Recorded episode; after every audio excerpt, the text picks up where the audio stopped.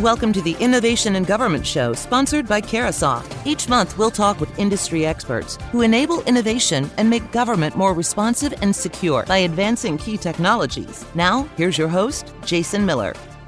My guest today is Chris Townsend, the Vice President of U.S. Public Sector Sales at Elastic. Uh, Chris, always a pleasure to catch up. Good to see you again. Great to see you, Jason. I think it's been a couple years or so, so uh, thank you for having me back on. I appreciate it. Well, there's a lot to catch up on, especially what you're doing at Elastic. So, let me first set a little context for our discussion today. June was the four year anniversary of the federal data strategy. It's clear just how much progress agencies have made since OMB released that initial vision. Each agency has a chief data officer, they have their own data strategies for the most part. Governance and frameworks have been taking shape over the last few years. Agencies are starting to see that impact of the work. And the federal data strategy calls for agencies to use data to drive decisions or operationalize their data. All of that is starting to come into focus. And when you add the advancements of artificial intelligence, machine learning, automation, having the right data at the right time, ensuring it's accessible by the right people, that becomes more important than ever. The IT Innovation Foundation found in a report from last June that agencies need help to advance their maturity model outlined in a 2021 update to the federal data strategy. ITIF says agencies still need a lot of help to better understand which tools and techniques are most appropriate for them and their customers, and how to prioritize data insights that are most important for their own missions. For some of those solutions to those big challenges, Chris Townsend, the Vice President of U.S. Public Sector Sales at Elastic, you're going to tell us how they're going to do that in 15 words or less. But let's just start with data scale. We know it's a big issue. Uh, how are agencies starting to break down these data silos that have built up over the years? Yeah, in, in your uh, introduction, Jason, you, you, know, you hit the nail on the head, right? Our, our public sector agencies are trying to understand how to best operationalize their data to support their mission uh, needs and, and, drive better outcomes for their agencies, whether that's to more effectively deliver healthcare, process claims, do fraud detection, better enable the warfighter. Uh, you know, in the, in the, state and local realm, we're doing a lot of really cool stuff around law enforcement and at the university. So um, everyone is trying to understand how to operationalize their data and do it the most efficiently and most cost effectively as possible. And as you mentioned, silos is a huge challenge, right? Um, especially in public sector because of the scale at which our customers operate. Uh, they have data that's in multiple clouds, right? There's data in GCP and AWS and, and Azure. There's data on-prem. There's unstructured data. There's structured data. And how do they effectively operationalize that data across all those silos? And if you look at you know some large agencies that have individual organizations within that agency, each of those agencies, those sub-agencies have their own data stores as well, and they're not easily accessible at the head end. So being able to operationalize data at scale and, and across all of these multiple silos is, is a real challenge. And one of the areas that at Elastic we really thrive at, it really differentiates what we do at Elastic. And, and, and to put it in the most simplest terms, we're able to take search to the data rather than bring the data to search. And what I mean by that is, um, you know, the, the, thinking for a long time is, hey, we have to bring all this data back to a common data store or a centralized location, a data warehouse or a data lake, and, and search it in that way. And, and that's just not practical for a lot of our large, complex public sector customers. Um, you know, you hear the, the, the, DoD talk a lot now about their data mesh strategy, right? And the idea of data mesh is, um, again, be able to take the analytics and the search to the data where the data resides and all these different silos, and then bring it, bring just the relevant information back, the results back to a centralized location. And that's why if you look at you know CISA's decision to standardize an Elastic on the CDM dashboard, for example, you have 200 disparate agencies, uh, you know that that you want to be able to do that data analysis at those agencies and just bring the relevant information back to the CDM dashboard, and we're able to do that. And that's why we're deployed at scale. And you know, if you look at uh, you know the JRSS dashboard or, or the Army for the first time, the Army has brought together its strategical and strategic and tactical environment under a unified SIEM architecture. Uh, again, that's powered by Elastic because of our ability to work across those very complex silos. The concept that you laid out bring the search to the data, not the data to the search. And I think for so long, I think that's been the, the, the problem with search. Right. You, you, know, eh, you go to any agency website and it's, it's try to search something. Maybe delve into that a little bit more about how that works, because the idea is if you have this data lake and you're bringing the tools into the lake, you could be spending hours dredging the lake and not right. finding the, the, dead body. I mean, the, the, the data you want. Right. Exactly. So yeah, there was an idea for a long time that hey, you have to duplicate all of your data, and, and then what you're doing is running multiple tools on these. You're, essentially, you're taking all of your data, duplicating it in a number of instances, and then running separate tools on that data. So essentially, you're paying to access your data from a compute standpoint, from a software standpoint, multiple times, and it's just not scalable. So the, one of the unique things we do at Elastic is called cross-cluster search. And essentially, we have small clusters that we can put out in an Amazon environment, in a GCP environment, in an Azure environment, in an on-prem environment, and query those clusters and just bring the results back to a centralized location rather than trying to bring all that data back to a centralized location. And it's much more cost effective. And then the way that we index the data, uh, the way we index the data, and then the way that we license is just much more cost efficient. And then we're doing some really cool things about storage that I'll talk about a little bit later. And the reason why this is important for, for not just agencies, but also mission owners and, and industry, but also the users, is it makes search better. It makes the ability to, to drive decisions, operationalize, just to use that terminology, the data uh, easier and better. And we're seeing that. You mentioned CDM dashboard as a good example. Yeah. Is, is when you talk about this operationalization of data, maybe explain to me a little bit about why this approach is, is so helpful to make better use of data? Yeah, you know, absolutely. Look, the, the whole idea of, of operationalizing data at scale to support a mission outcome, again, whether it's improve cybersecurity posture, improve threat hunting, improve healthcare outcomes, right? The more data that you can get into that environment and access and normalize, the better your results are, right? The better the outcomes are because you know the more data that you that you bring into your decision making process, the better your decisions are going to be on the other end. Um, but in addition to that, if you are trying to implement um, a better decision making process and analytics process across all of the Department of Defense, I mean, the Navy's got its own data store, the Army's got its own data store, the Air Force. So, you know, how can you query all of that data in a common way, right, in a common framework, and be able to garner results across that entire environment? Um, and again, in public sector, that's that's a real need. If you look at Health and Human Services and all the opt within Health and Human Services, how can you have a, a unified data strategy again in, in, that environment? And that's one of the things that we can do at Elastic. And I'll even go one step further. It's not just all the data stores in DoD or HHS. It's all the data stores across government because as you're seeing more and more, and we saw this over the last every time there's an emergency, a pandemic, a, any sort of effort, it's not just one agency responding. It's it's HHS with CDC and FDA. It's right. okay. Oh, we also need DoD with the Defense Production Act, and we, oh, we also yep. need the White House, and and then that's driving that ability to, to say, okay, we're querying that data all in, again, as you said, one approach. Yeah, and, and, again, like the CDM dashboard or the JRSS dashboards are perfect examples, right? You've got 200 civilian agencies that feed information to that CDM dashboard. You can't replicate all that data and bring it back to a centralized location. You need to be able to search that data out at the edge and then just bring the relevant information back. Same with JRSS, right? You've got these massive amounts of data flowing through those those joint regional security stacks, and you want to provide that that dashboard and threat analytics um, you, you, know, you can't expect to bring all that data back to a centralized location. It just doesn't work. And, you know, we're talking a lot about security, but that applies to everything else, right? AI operations or um, you know any, any data analytics uh, search function. Um, we do um, are, are, increasingly doing more with government agencies too around you know the executive order around improving customer experience. There's a lot that we can do to uh, improve interaction with government websites and you know leveraging things like large language models and ChatGPT to make data more accessible to the citizenry. So there's just a lot of cool stuff that that um, you know we, we see coming there as well.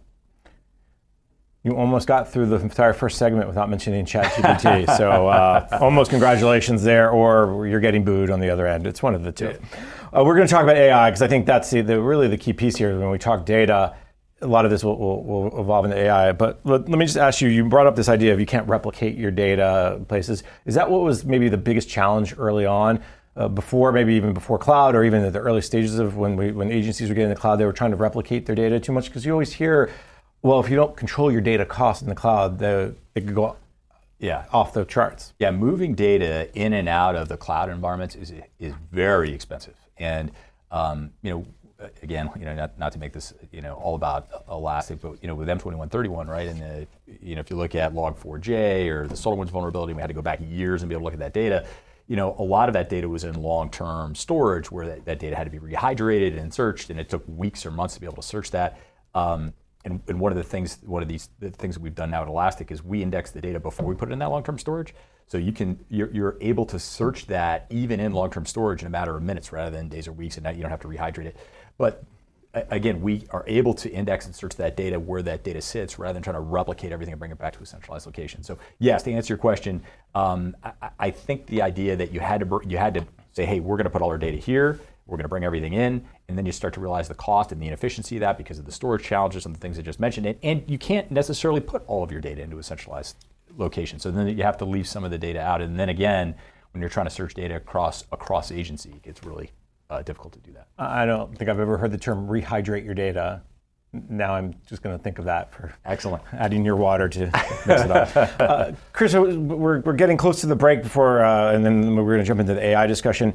You mentioned early on this idea of structured and unstructured data, and for mm-hmm. years we've been talking about the challenges of really unstructured data. Uh, there's been push by the uh, Office of Management Budget, Congress, whomever you want to point to, to say you got to know what your data is is this idea that of, again breaking down the silos bringing the search to the data is that another way to deal with this challenge of unstructured data yeah absolutely so i mean there, there are some real advantages of, of having a structured data environment in terms of you know how you query that data and the batch processing and all that uh, but there's a lot of data that we deal with that's unstructured i mean log data for, for the most part is, is unstructured real-time data so if you're a threat analyst in a security environment you can't worry about searching your data in a structured environment and doing batch processing on data that's that's been sitting there for some period of time. You need to be able to work in real time with unstructured data. So, uh, yes, having platforms that can ingest both structured and unstructured data and be able to apply analytics to that data in real time, there are some, again, you know, from a, from a cyber analyst standpoint, that's, that's a necessity. That's not a, a, a nice to have, that's a must have.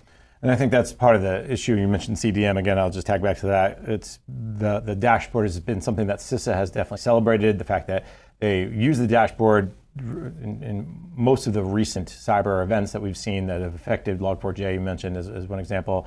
Um, just give me a sense of, of what's that CDM dashboard look like today a little bit and, and how, how is it being used by, by CISA and agencies? Yeah, there was a really cool article that just came out, uh, it was just in the past week, that talked about how the new CDM dashboard is functioning in the way that it was always envisioned to function and being able to, again, do this analysis and remediation in real time and identify threats proactively rather than reactively and do some, some uh, proactive remediation. So, um, I, I, won't be able to do it justice. I'd point everybody to that article and read the article, but um, yeah, they're doing some really cool things with that. Well, you're kind enough not to mention where it came from, but I'll, I'll just give some credit to my colleague Justin Doubleday because I think he broke that story. So uh, if people want to find the article, they can find it on federalnewsnetwork.com. Shameless plug.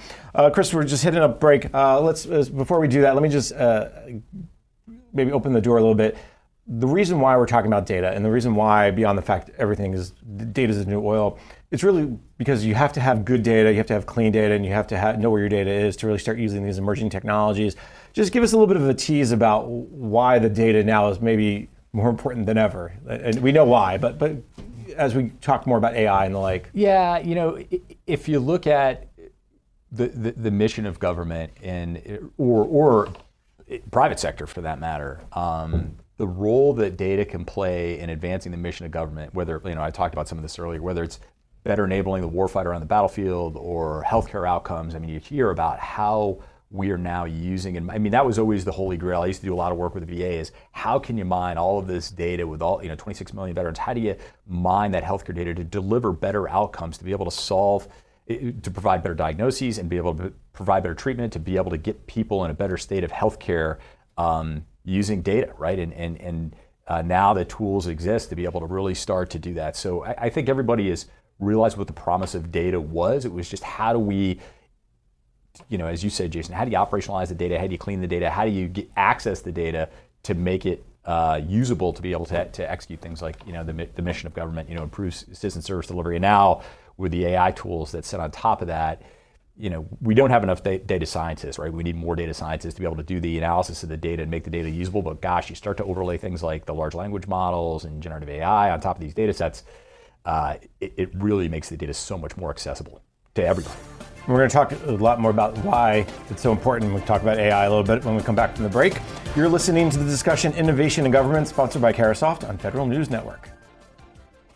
Agencies manage massive amounts of sensitive, disparate data. Elastic breaks down these silos by taking the search directly to the data to find answers that matter. Our unified platform is built on the power of AI to allow your data to work securely for you, generating real time situational awareness for mission critical decisions. Elastic is a flexible data company that helps agencies operationalize data like no one else can at speed, scale, and scope. Learn more. Visit elastic.co. Welcome back. You're listening to the discussion Innovation in Government, sponsored by Carahsoft on Federal News Network. I'm your host, Jason Miller. My guest today is Chris Townsend, the Vice President of U.S. Public Sector Sales at Elastic.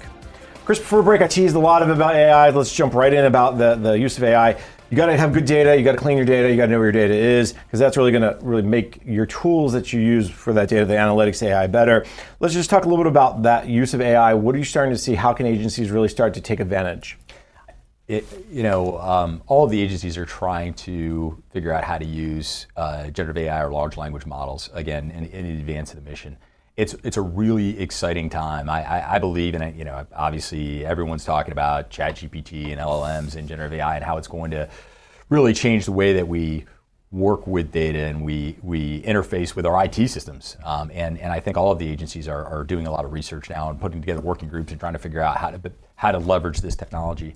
Um, and, and, we're certainly seeing that at Elastic in, in, a whole range of cases. So Elastic is a um, vector search database, right? So I, I don't want to get too in the weeds technically, but uh, essentially these LLMs and, and generative AI, uh, they're designed to run on top of a vector search database. And if you think about what what ChatGPT does or any of the LLMs, when you do a search for information in the past, it was keyword based. Now it's they provide meaning. They they they look for context in the meaning of what you're asking the tools. And you know you think about how powerful that is why everybody's so excited about that technology. You know you're you're asking these these AI models a question and they are putting your question in context and assigning meaning to that question. So it, the information that you get back is so much more relevant and then the way that they deliver the information is, is so much more relevant. So there's huge application across uh, all of government and, and, much of what we do and we're, we're working on a lot of stuff uh, around that I know there's several agencies that actually put out policies that have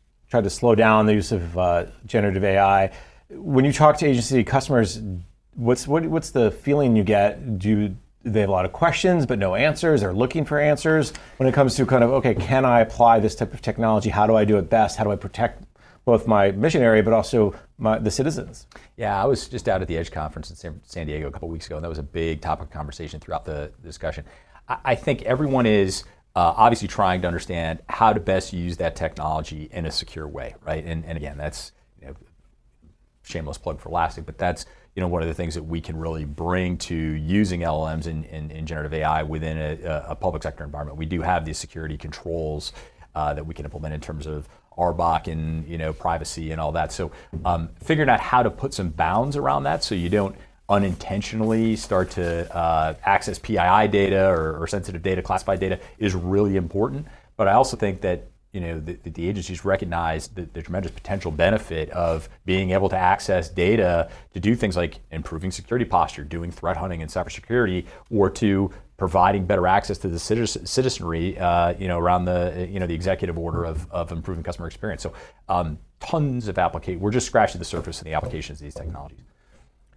You mentioned uh, threat hunting, cyber. Maybe mm-hmm. we should jump into that area too, because that's another big area. We've talked a lot about automation for years when it comes to cybersecurity.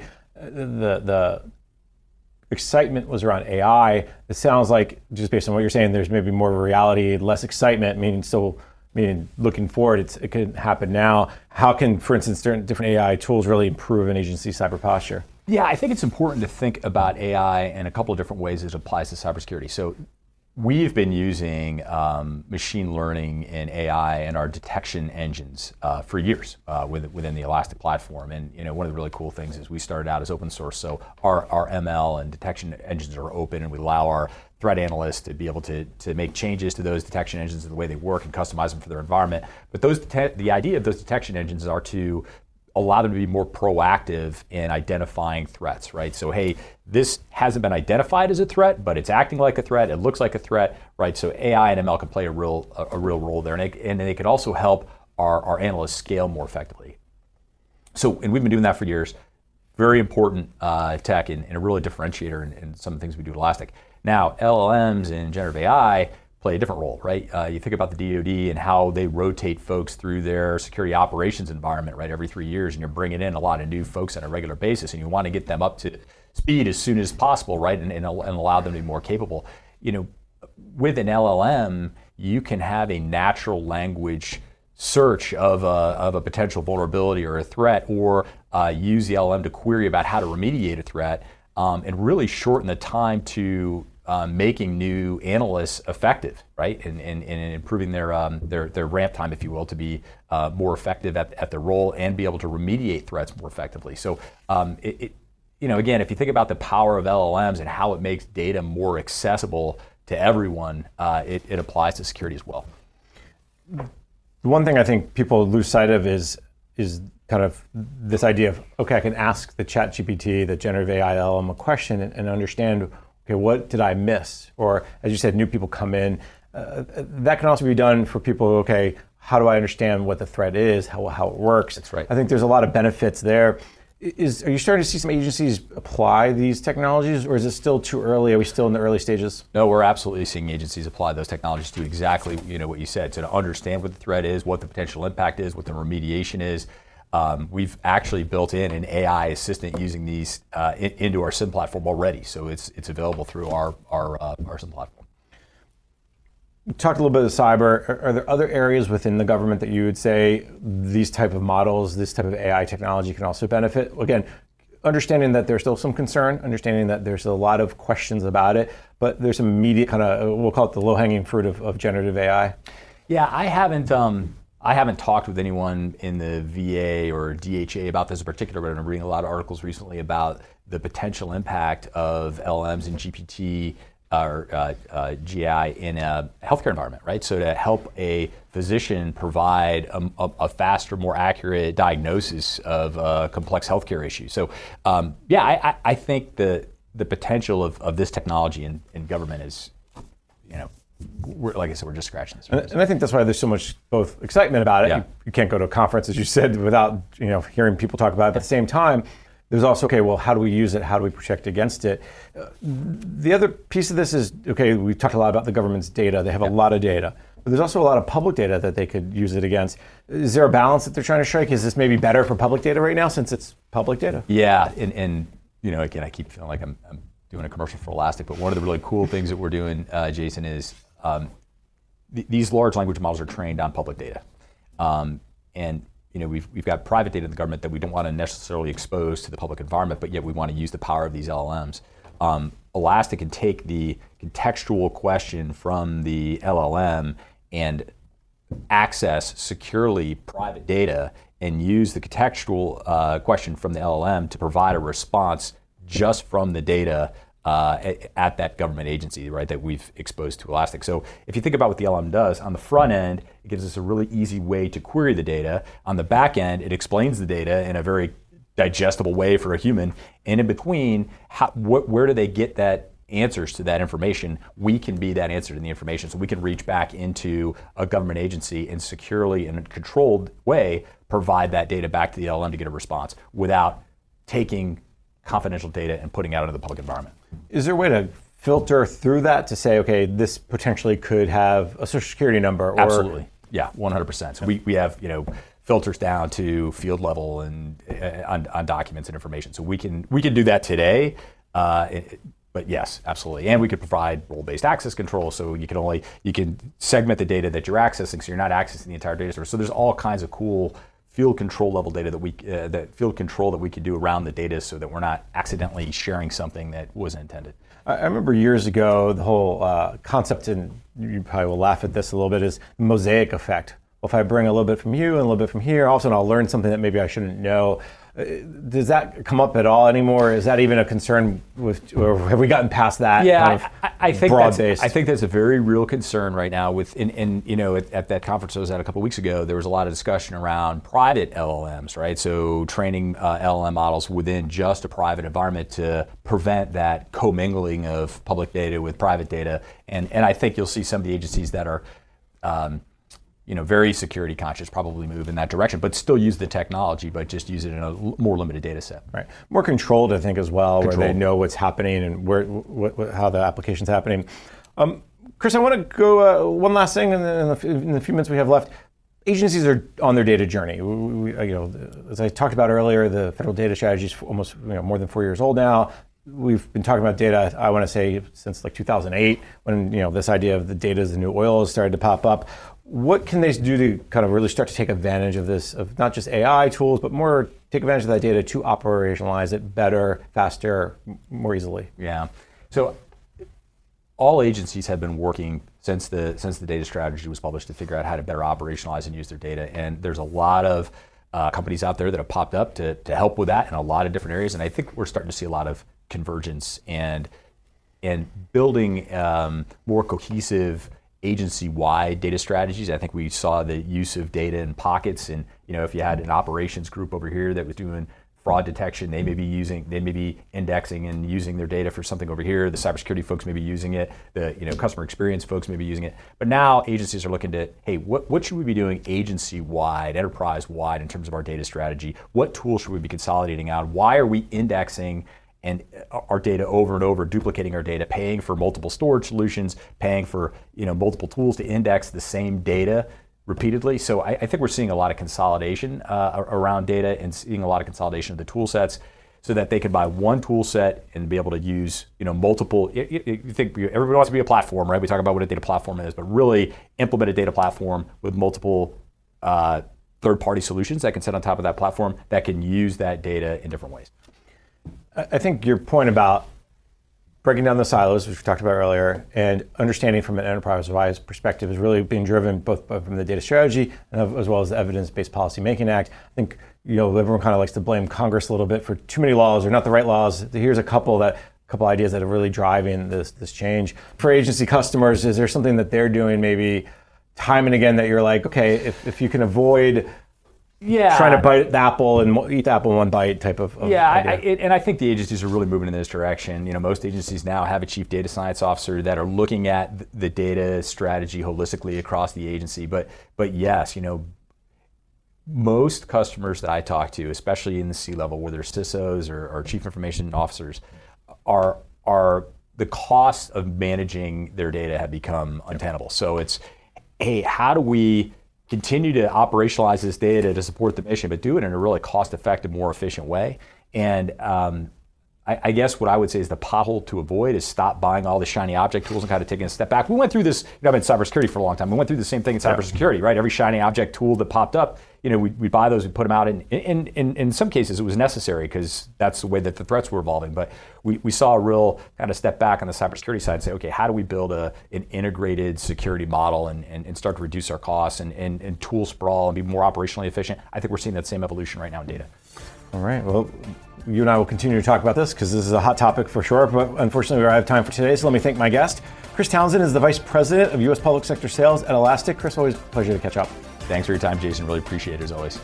I'm Jason Miller, and you've been listening to the discussion Innovation in Government, sponsored by Carahsoft on Federal News Network. For more on this discussion, visit federalnewsnetwork.com and search innovation. Thank you for listening to the Innovation in Government Show, sponsored by Carahsoft on Federal News Network. The entire discussion can be found on demand at federalnewsnetwork.com, keyword innovation.